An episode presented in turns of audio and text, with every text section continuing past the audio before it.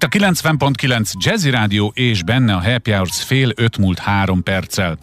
Jön a 19. olasz filmfesztivál, hogy mikortól, hol és mit lehet megnézni többek között ezeket beszéljük meg Giovanni Cataluccióval, aki az Olasz Intézet kulturális munkatársa, itt van velünk a vonalban, és szerencsére beszél magyarul, mert én olaszul nem. Üdvözlöm, jó napot kívánok!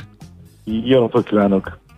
Szóval a kérdés a következő, mikor kezdődik a filmfesztivál, hol és nagyjából hány filmet nézhetünk meg?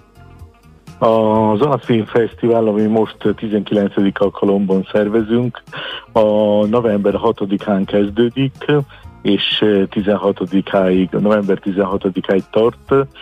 12 filmet mutatunk be ez a 11 nap alatt, és a minden film a Puskin moziban vetítjük, de három filmet ismételjük a Tobán moziban.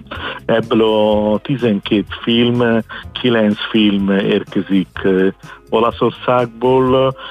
Ez, ezt a 9 filmet a Cinecittà olasz partnerünk válogatta, és úgy válogatták, hogy a, a legutolsó filmfesztiválokon szerepelt olasz filmek közül tulajdonképpen a Cannes Filmfesztivál, a, a Torontói Filmfesztivál, a Locarno Filmfesztivál, és a szeptemberi Velencei Filmfesztivál.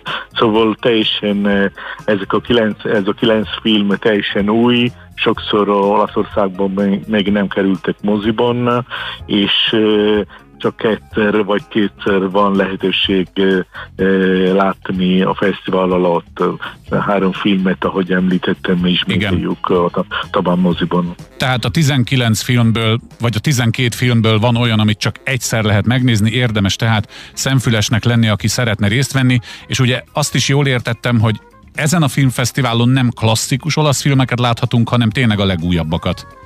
A legújabbak is. Végül a, a többi három film is, ami kettő filmet eh, magyar forgalmazótól kapjuk, ami, ami azt jelenti, hogy hamarosan kerülnek a, a mozi forgalmazásban. Az egyik eh, a könyvesbolt Párizsban, ami a cirkofilm forgalmazza, a másik a Tullio Srácó Passim, ami az Ades Service forgalmazó nem sokára viszi moziban.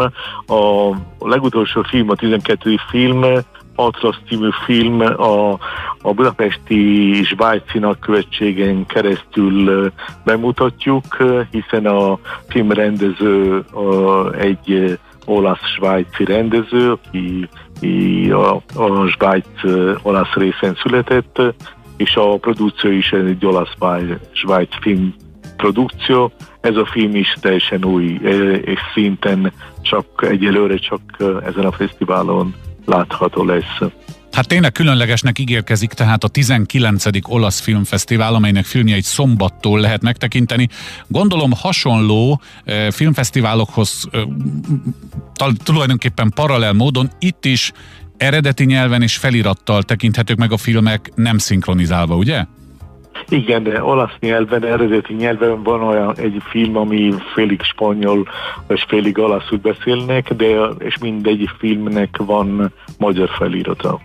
Van szóval valamilyen olyan, ja értem, van valamilyen olyan járványügyi szabály, ami az általános szabályokon túlmegy, hiszen ha jól emlékszem, két mozit említett, ahol meg lehet nézni, tehát amúgy a mozilátogatás szabályai vonatkoznak erre is gondolom.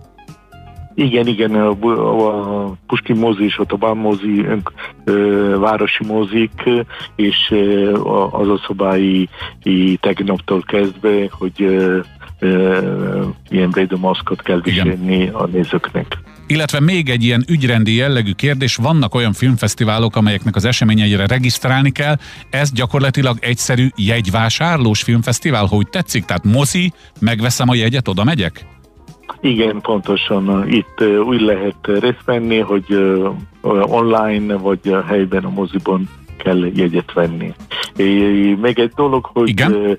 korábban több vendégünk szokott lenni ilyenkor, most éppen az a járvány miatt nagyon sok vendég nem fogadta meghívást, sajnos az a tapasztalatunk, sokon félnek utazni, ilyenkor bonyolult is, de lesz egy fiatal színesznő, Celeste Scutti, aki november 7-én délután fölöttkor bemutatja a filmet, ami ő szerepel, aminek a címe Parányi test.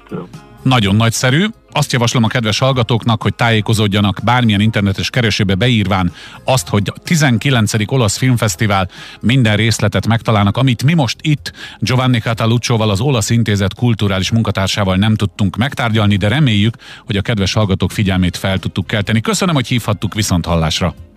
Én is nagyon köszönöm a lehetőségét, viszont hallás.